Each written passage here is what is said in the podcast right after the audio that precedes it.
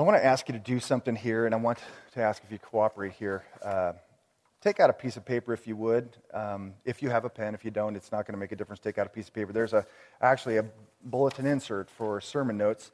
Just take out a, a piece of paper, and if you don't have pen, then uh, maybe you can imagine a mental tablet in your mind in which I want you to actually, either physically or mentally, write down names. Um, and actually, you might be better off if, if you're writing on physical paper to write um, abbreviated names. Don't actually write the names to protect the guilty. Um, what I'd like you to do is I'd, I'd, like you to think of names of people who have mistreated you, um, people who have um, treated you maliciously, um, the people in your life that make life difficult, um, that cause frustration, um, the kind of people that keep you up at night. Um, it could be your boss, your former employer, mother in law.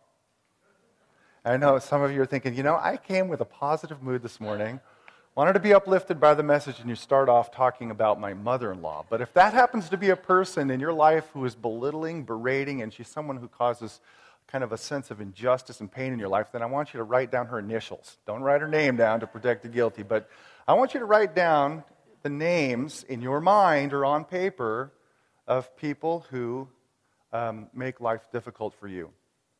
Um, it could be a family member, could be a political candidate, could be someone who's in office. And I really, I'm serious. I want you to either visualize the name or I want you to write the name because part of, of the the putting the plow of God's word into the flesh of life is, is really um, making this personal. So I want you to just take a second and think about it. I thought about it this morning and I, I came up with two names uh, for me personally. Um, one's a little bit more distant, but it's, it, there's an injustice happening in my family which is very painful.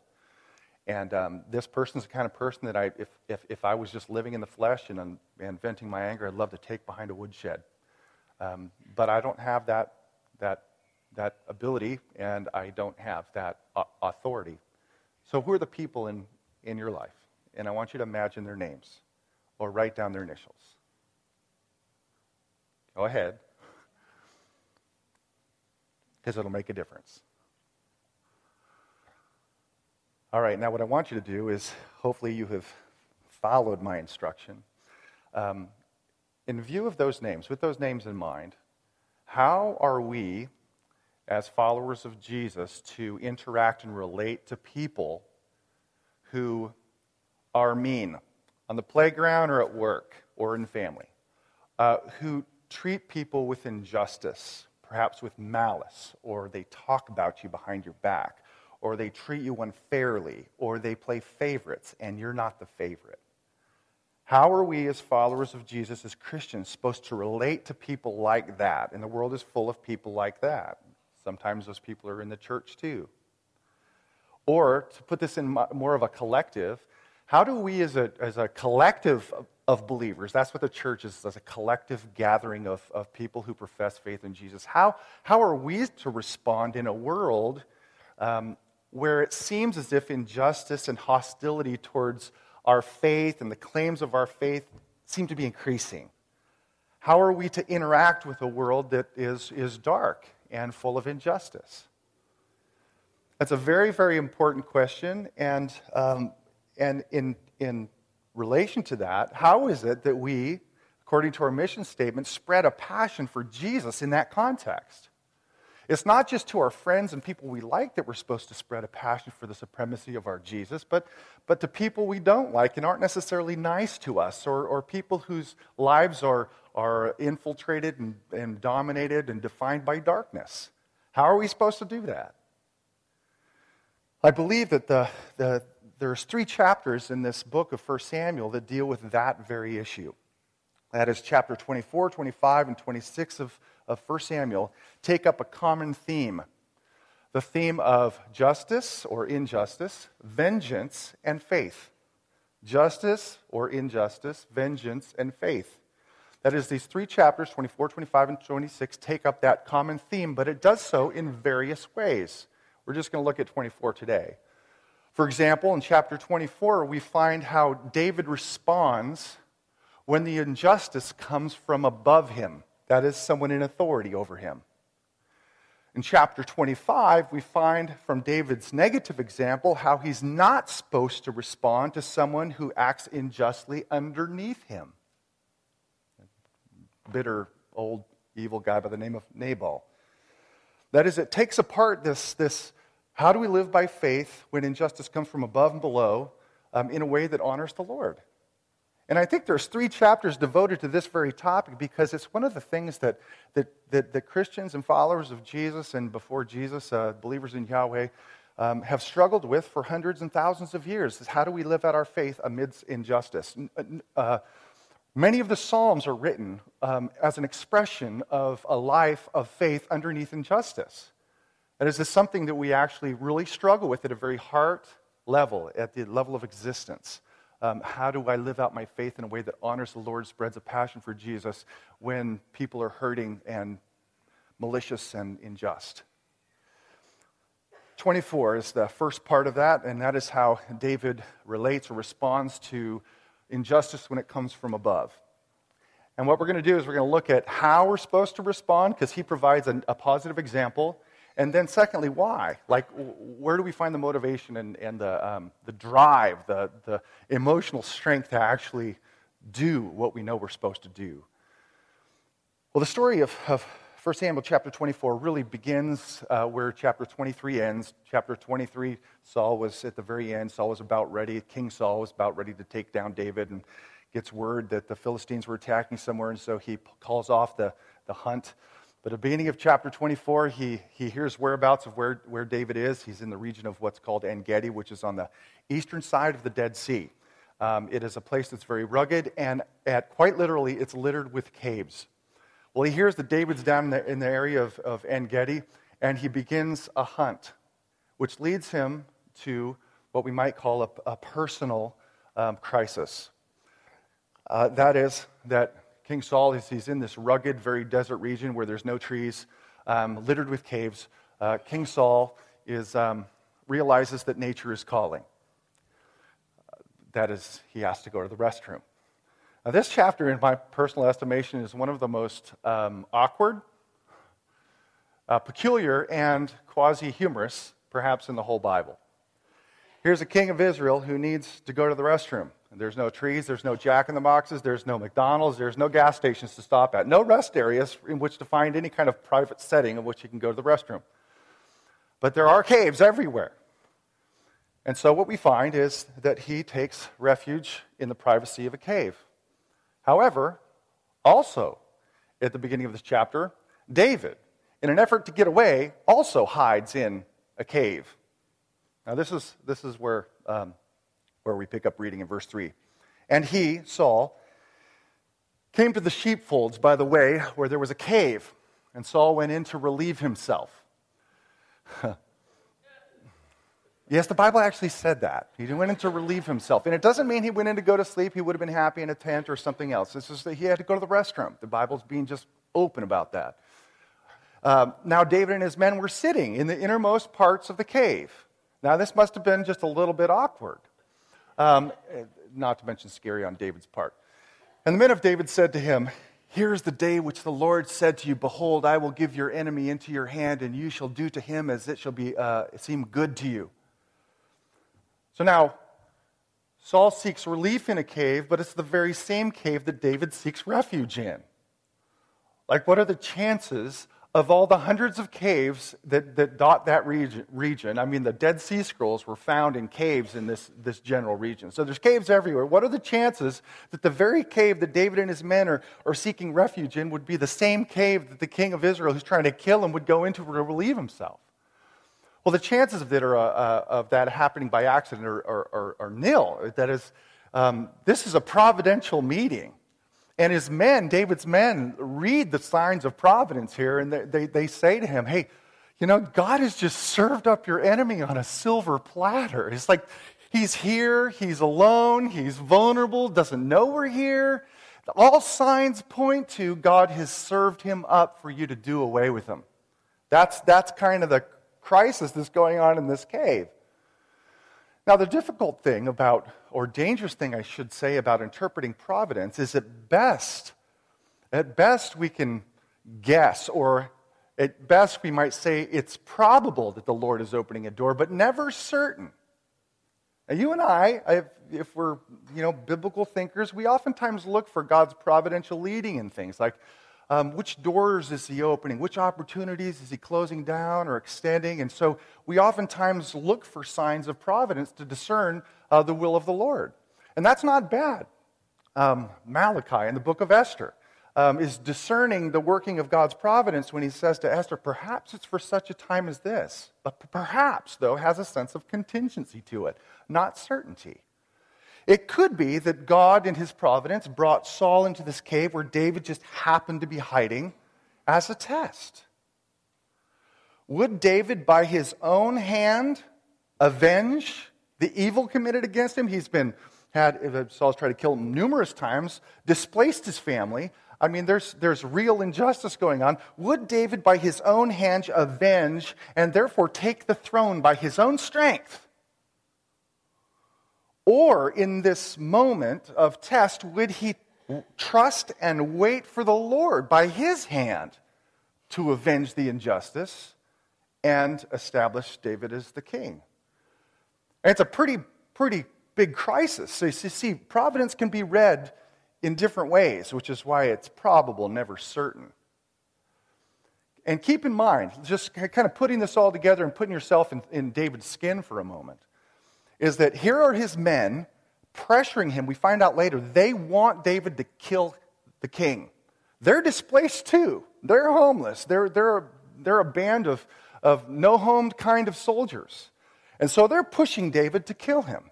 Signs of providence seem to suggest that God is serving up Saul on a silver platter. And if I'm reading the Psalms of David correctly, I think David is justifiably angry and indignant over what has happened. So there's this crisis in the cave. King Saul doesn't know a thing about it. While he's sitting there doing his business, we have this crisis. What do I do? And so the text tells us that David sneaks up and he takes out a knife or something and he cuts off a piece of the robe of King Saul. Now, the robe was probably laid aside so he could do his stuff. So he cuts off a piece, and it says that his heart struck him, which is a way of saying that his conscience uh, struck him. That is, he, he felt like what he was doing was wrong. Now, why did he feel that it was wrong? I think the best answer for me is that his, his robe is a symbol of his kingdom. Earlier in chapter 15 of 1 Samuel, when his, his robe rips, it is is seen and interpreted as a sign that the kingdom has been ripped from you. So perhaps it was David's way of symbolically revolting or rebelling is cutting a piece of the royal robe. It's not certain. But what's clear is that in the middle of doing it, after he cuts it, his heart and his conscience strike him. That is, he feels like this isn't right. This isn't right, this spirit of, of perhaps rebellion or um, defiance that I feel towards this man. And he says, I cannot by my own hand um, strike or, or, or use my hand against God's anointed. He had such respect for the man God had placed on the throne, despite the fact that he was corrupt. He had such respect that he recognized, I cannot move my hand against this man, against this king. And in fact, not only does he refuse to, to, um, to use his own hand, but we find that he actually gets in the way and he prevents his men from killing King Saul. That is, David essentially in this cave saves the life of his enemy.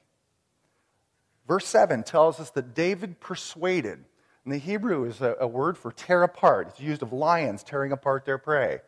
That is, David tore apart his men with these words. That he's, he was, it was these are powerful words. He's saying this isn't going to happen. Now, how they did this, whether whispering or what, we don't know. And did not permit them to attack Saul. And Saul rose up and left the cave and went on his way. So he gets out scot free. See, here's David with an opportunity, refuses to. And not only does he refuse to, but he actually saves the life of the man who's trying to kill him. He saves his enemy. He extends mercy instead of vengeance. And that, I believe, is one of the ways in which God calls us as followers of Christ to relate to those who would hurt us unjustly or unfairly, is to relate to them with mercy and not vengeance. That is, show mercy, not vengeance. And vengeance is when you attack back, and most of us do it verbally, not physically. Mother in law says something negative, and you just, everything in you just pushes forward, and words come out of your mouth to attack. It's vengeance. In that moment, in the heat of the moment, um, in the heat of the cave, David shows us an example of, of giving mercy instead of vengeance. And that, I believe, is one of the ways that God has called us as his people to relate to the darkened powers around us, is to make sure we extend mercy, not vengeance. And that should uh, resonate with what you know of the teachings of Jesus and the life of Jesus when he told us, I say to you, who hear, love your enemies. He's not talking about a sympathetic kind of an emotional um, connection. He's talking about active doing of good to those who hate and those who do evil. Do good to those who hate you. We want to know how to live as either individuals or as a church in a, in a, in a world full of injustice. Well, it's continue to exercise and give mercy um, rather than vengeance, to show mercy.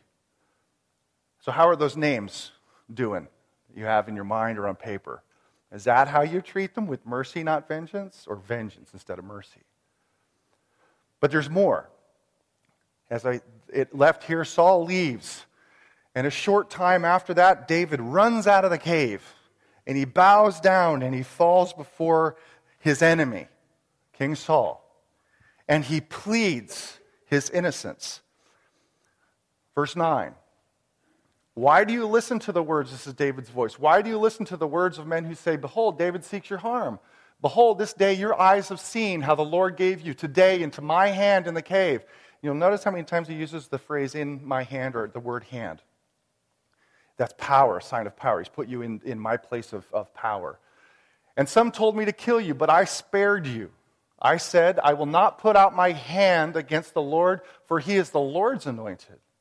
See, now he addresses Saul as his father, though he's not his physical father. My father, see the corner of your robe in my hand. I had you.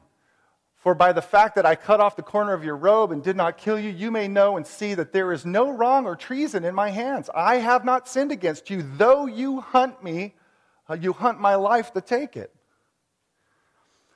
May the Lord judge between me and you. May the Lord avenge me against you, but my hand shall not be against you. As the proverb of the ancients say, says, out of the wicked comes wickedness. David's saying, um, What I did is not wicked, therefore my heart is good towards you. But my hand shall not be against you. After whom has the king of Israel come out? After whom do you pursue? After a dead dog? After a flea? May the Lord therefore judge and give sentence between me and you, and see to it and plead my cause and deliver me from your hand. David is pleading his innocence, comes out of the cave, and as proof, he offers a section of the robe, saying, See, I had you right here. This proves to you that my heart has been innocent. What others have said about me is not true. I'm not after you. I'm not conspiring against you. That's what he's doing, pleading for his innocence. And he goes on to say that I, I resolve that my hand is not going to be against you ever. It's the Lord's hand who will avenge.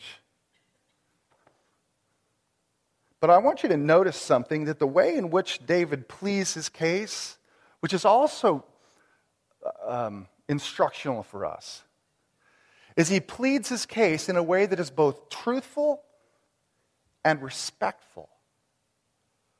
Truthful and respectful. Back up to verse 11. The last part that's underlined there, where he says, and he pleads his innocence, he says, I have not sinned against you, though you hunt my life to take it. That's his way of saying, I haven't sinned against you, but you have sinned against me. I am innocent while you are guilty. So he's acknowledging the truth that Saul is in the wrong, but he's doing so in a very respectful manner. He comes and he bows down before him, a sign of respect, despite the fact that this man has tried to kill him on numerous, uh, numerous occasions. He addresses him as my father. That too is, is, is something I see in the life of David here before the man who has tried to kill him to a man who is corrupt, though in a position of power, is that he still shows him truthful respect. Truthful respect. And I, I think there's, there's a lesson for us too. And how do we treat those who would be unfair towards us, especially in a place of power or authority over us, like a boss or an employer or a president or a congressman or a senate or a, or a government. That is, to show respect to your enemies. To show respect, regardless of how you might feel about them. Now, I find that to be somewhat of a timely admonition. We're heading into um, an election month. An election month when some of you are probably going to have people voted in that you're going to like and agree with, going to be happy about, celebrate. Others of you are going to be watching the TV in November and you're going to want to throw something at your TV because someone is elected that you don't like. Someone's in power that you think is unethical or, or, or immoral or, or is going to be an unjust person in the way that they would deal with the American people. And the question for us is, as followers of Jesus, so then how are we supposed to relate to the people that God has ultimately placed in office? If, if David could, before a king who is trying to kill him and, and has not only done that, but he's wiped out 85 priests and he's, um, he's completely massacred an entire town, if he could show respect by bowing down and speaking to him with respectful tones, although he still speaks truth, Perhaps there's this a little lesson for us. I mean, this is my opinion, but, but it, there is an antagonistic, a politically antagonistic expression of Christianity that betrays the fact that we trust that God is on the throne, that the Lamb is on the throne, He's reigning, and that all governing officials have been placed there by Him. And somehow to diminish the effectiveness of our mission because we're so angry and disrespectful in the way that we speak about or of or to them? As I said, David wasn't afraid to speak the truth, which, which I think God's people should. Address issues with truth, address issues with careful analysis and biblical um, revelation. But to make sure we, we, we, we radiate faith as we speak with respect. That we radiate faith in the way that we speak. Um, otherwise, we dishonor the Lamb who's on the throne, who right now rules over all. And according to Romans 13, he's the one who places his people in place. So the final outcomes are up to the Lord. So even if you don't honor the person, you can honor the position and you can honor the God who put them there. So you want to know, as, as followers of Jesus, how can we relate in a fallen world to powers that are unjust? Well, one, we can um, refuse to take vengeance and show mercy. The second part, of course, is to show respect. Uh, the Apostle Paul told us this too. Uh, Romans 13, and, and, it's assumed that Nero, a very evil man, was on the throne um, in Rome, and he writes to the Romans in Rome underneath this cruel and corrupt um, government or governing authority by the name of Nero. And he, he tells them, respect to whom respect is owed, and honor to whom honor is owed. There's something fundamentally Christian about that. And I, I just hope we have ears to hear it. Ears to hear. But then there's one more way in which David shows us how to deal with injustice. And that comes in the form of Saul's confession. There's the crisis in the cave. David comes out, kneels, and pleads his innocence. And we find that his plea melts the heart of the sinful king. And that's one of the things, oftentimes, that goodness in the face of evil will do. Not all the time, but it will melt the heart of ice to a heart of, of, of, uh, of flesh. Now, granted, it's going to be temporary, but it melts his heart. Listen to the plea of Saul, or the p- confession. As soon as David had finished speaking the, these words to Saul, Saul said, Is this your voice, my son David? He's referred to him as son of Jesse, kind of an icy way of referring to him, but here he refers to him as my son. There's an affection that's been restored. And Saul lifted up his voice and he wept. He was broken, even if it was temporally, by the mercy that David had shown, by the goodness that David had shown in spite of evil. His heart is melted. He said to David, You are more righteous than I, for you have repaid me good, whereas I have repaid you evil. And you have declared this day how you have dealt well with me, and that you did not kill me when the Lord put me into your hands. As he read, David read providence correctly, not wrongly. The Lord did bring him in, but not for the purpose of death. Verse 19 For if a man finds his enemy, will he let him go away safe? The, implied answer, of course not. Then kill him. So may the Lord reward you with good for what you have done to me this day. And now, behold, I know that you shall surely be king, and that the kingdom of Israel shall be established in your hand. In this moment, he experiences clarity and he experiences contrition. And then, verse 21, he asks for an uncommon kindness of David. He says, Swear to me, therefore, by the Lord, that you will not cut off my offspring. Those are my children and my grandchildren after me, after I'm dead and gone. And that you will not destroy my name out of my father's house. And David swore this to Saul. And Saul went home, but David and his men went up to the stronghold. Isn't interesting how, how this plays out? That instead of taking vengeance in the cave, he showed mercy then he shows truthful respect, and it melts the heart of a king, even if it's just for a moment. I mean, that's, that's, that is, it provides um, the potential for transformation when God's people, us, you, me, when we're experiencing those things, to, um, to have a transformative effect on people by the way in which we treat them as they're unjust and, and, um, and unfair towards us. His heart melted. And then, of course, he asks for this uncommon kindness. Here is the king who has displaced David's family. He attempted to kill David. He has massacred a town and an entire priesthood. And he's saying, Will you swear to me? Will you make a promise to me?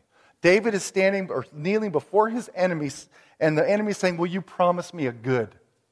And the amazing thing, the astounding thing, is that David swears.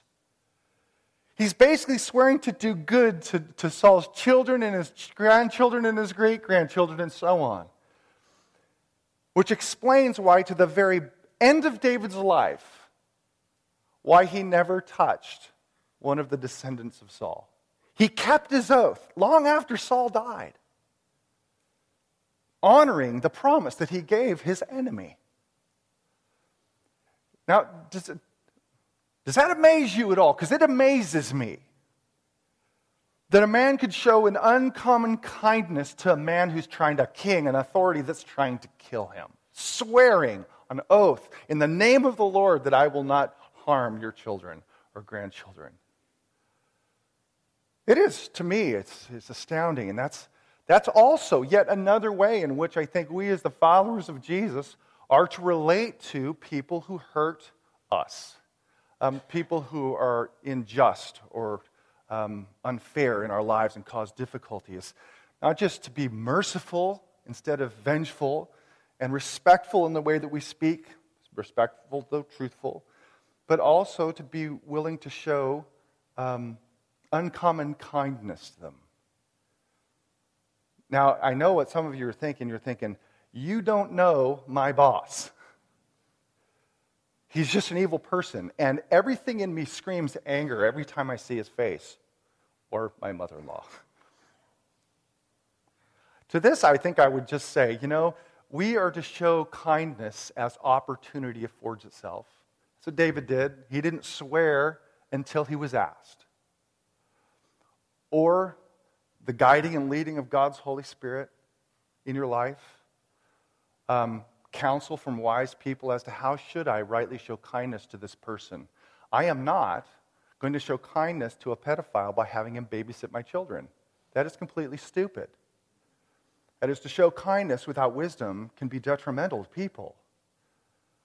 So, in the application of this, to be able to find ways in which we can wisely, by the guidance of God's Holy Spirit and His opportunities and doors present themselves, to show kindness. And I believe that one of, the, one of the purposes or results of this is that we see transformation, at least the possibility. That's how grace and kindness work. It's the kindness that moves people to repentance. It's experiencing something totally different than the world.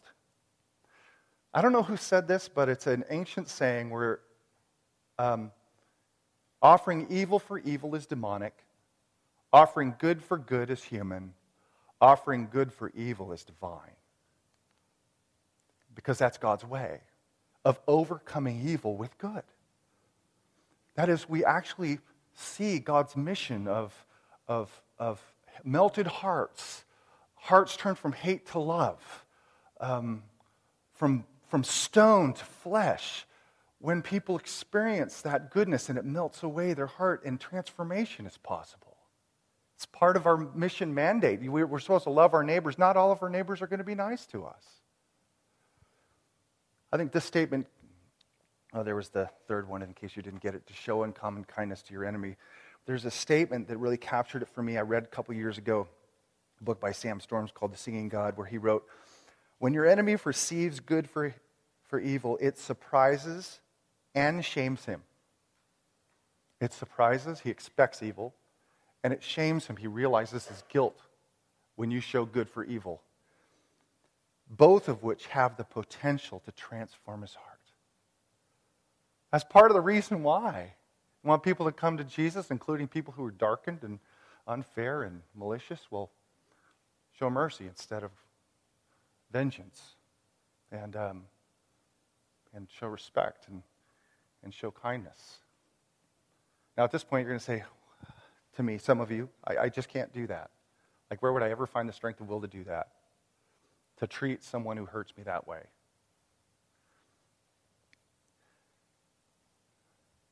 And that's where I think we come down to what we believe about God. What we believe about God. And I'm not talking about what you know with your head, I'm talking about what you have realized with your heart. I love that word realized. It has the word real in it. Real eyes. Faith to me is the realization of truth, where it becomes real in your heart there was truth that was made real, real in David's heart that enabled him to act in these amazing ways, Christ like ways. One of those truths, this is a why, because we can trust God as the avenging judge. We can trust God as our avenging judge. You notice he said it twice in here. May the Lord judge between me and you. May the Lord avenge me against you. But my hand shall not be against you. May the Lord therefore be judge and give sentence between me and you, and see to it. That's a way of saying he will implement justice and plead my cause and deliver me from your hand. He acknowledges that God is judge, he is the one who sentences, he is the one who executes, and he is the one who delivers. That is, he, he and he really believes it. It's when we really don't believe that God is just and will avenge evil that we begin taking the reins ourselves, and it almost always blows up in our face. Returning evil for evil, or trying to execute justice ourselves. There was this belief that God is just, that he ultimately will resolve all wrongs, which he will at the end of the book of 1 Samuel. It may require that the man or woman of God has to wait for God to do it in His way, in His time, but it's something that when we really believe it, we can entrust to Him and we don't have to hold it in our hands anymore because His hands have it. Psalm 37 is a psalm of injustice and how David deals with it. And he says, Be still before the Lord and wait patiently for Him. Like He will come through and you can trust Him with all of those things. Now, does that mean we're never to hire a lawyer and go to court? When there's injustice? Of course not. Provided we go through the, the, the means that God has given to, to pursue justice, especially when it will bring benefit to others or protection for the innocent and um, powerless. But ultimately, our trust doesn't reside there in human institutions of justice, but we ultimately trust that God, you have this covered, and I can, I can, really can release this to you. And you're going to say, well, what about the emotions? I'm just ticked off. And that's where I think the, the Psalms are of enormous importance for us because there are some pretty angry Psalms David speaking in Psalm uh, 3 Lord, shatter the teeth of my enemy. It's like the Lord saying to you, listen, I understand you're angry at, at, at, injustice, you're indignant. I get that, so am I. In fact, I'm far more passionate about justice than you are. So if you want to vent to somebody, you can vent to me. So when you feel the urge to be angry or indignant, tell me about it, because I am the one who ultimately will bring justice. That's one of the things that we believe in our faith when we go from knowledge to realization is that we realize God really is just, He's got this covered. So that frees me to act with mercy and respect and kindness. And then, one final reason, which is really more from the Bible itself, and this is perhaps, I think, the most important of all. Why show mercy, respect, and kindness to people who hurt you? Because God loved us while we were his enemies. Until you and I really get it at a realization level that I was an enemy of God because of my sin, we'll never fully understand grace or be transformed by love. That God Himself put on human flesh and He was reviled, spit upon, He was butchered, and He was crucified. For the sake, not of His friends, but for the sake of His enemies. If, if David showed mercy, respect, and kindness because he trusted the Lord, because he is a man after God's own heart, then it seems to me when we come to Jesus, who is the King, that he is not a man after God's own, God's own heart. He is God's own heart and offers his life for his enemies. That's the heart of the Lord. And it's the heart of the Lord for you and toward me, toward all of his people is he showed mercy and kindness to us when we were his enemies. I don't know if it's accidental or providential, but there are two men, one in the Old Testament, one in the New Testament, named Saul. Old Testament, King Saul, that we just read about, whom David was willing to love as his enemy. In the New Testament, another man by the name of Saul, who is also an enemy of the king, Saul of Tarsus who killed Christians and imprisoned Christians, an enemy of the cross, enemy of Jesus. And on the way to Damascus, as he was heading to do more harm to the kingdom of God, Jesus met him. And instead of squashing him like a bug, Jesus takes his enemy and makes him his greatest advocate. And it's one of the reasons I think Paul gets grace. His Greek name is Paul, Old Testament Hebrew name Saul he gets grace, why he writes about it so, so powerfully is because he gets it. I was an enemy, and God loved me and died for me anyway. And it's what melted and transformed his life so that he could write by way of conviction for if while we were enemies we were reconciled to God by the death of the Son, much more now that we reconciled shall be saved by his life. We as enemies reconciled by death and given life and saved by his life. That's the heart of God. If you want people in your life to see the heart of God, then this is how we're supposed to respond. And this is why we're supposed to respond that way, because God loved us this way. So, those names that you put on that list, I hope you did. Those names that you put on the list. How is it that I believe God wants us to show forth his heart and spread a passion for Jesus? Well, in the same way that David did, in the same way that Jesus did. Be merciful, be respectful, show kindness as wisdom dictates, but do so trusting that the Lord is the judge and, and knowing and believing and experiencing in your own heart that God died for you when you were his enemy. And you know what might happen? That icy cold heart of evil might just melt and transform by the grace of God through the goodness of your actions towards someone who is your enemy. Will you just take just a moment, just whether mental or physical list, just say, Lord, help me to love this way. My enemies, trusting in you. Help me to love these people on this list. We're coming up to Thanksgiving and Christmas. Help me this Christmas not to respond in vengeance, but in mercy, to show respect in my words, and find ways to just show kindness, because it's what transforms. Spend a couple of moments just talking with the Lord about this, and then, John, let's worship.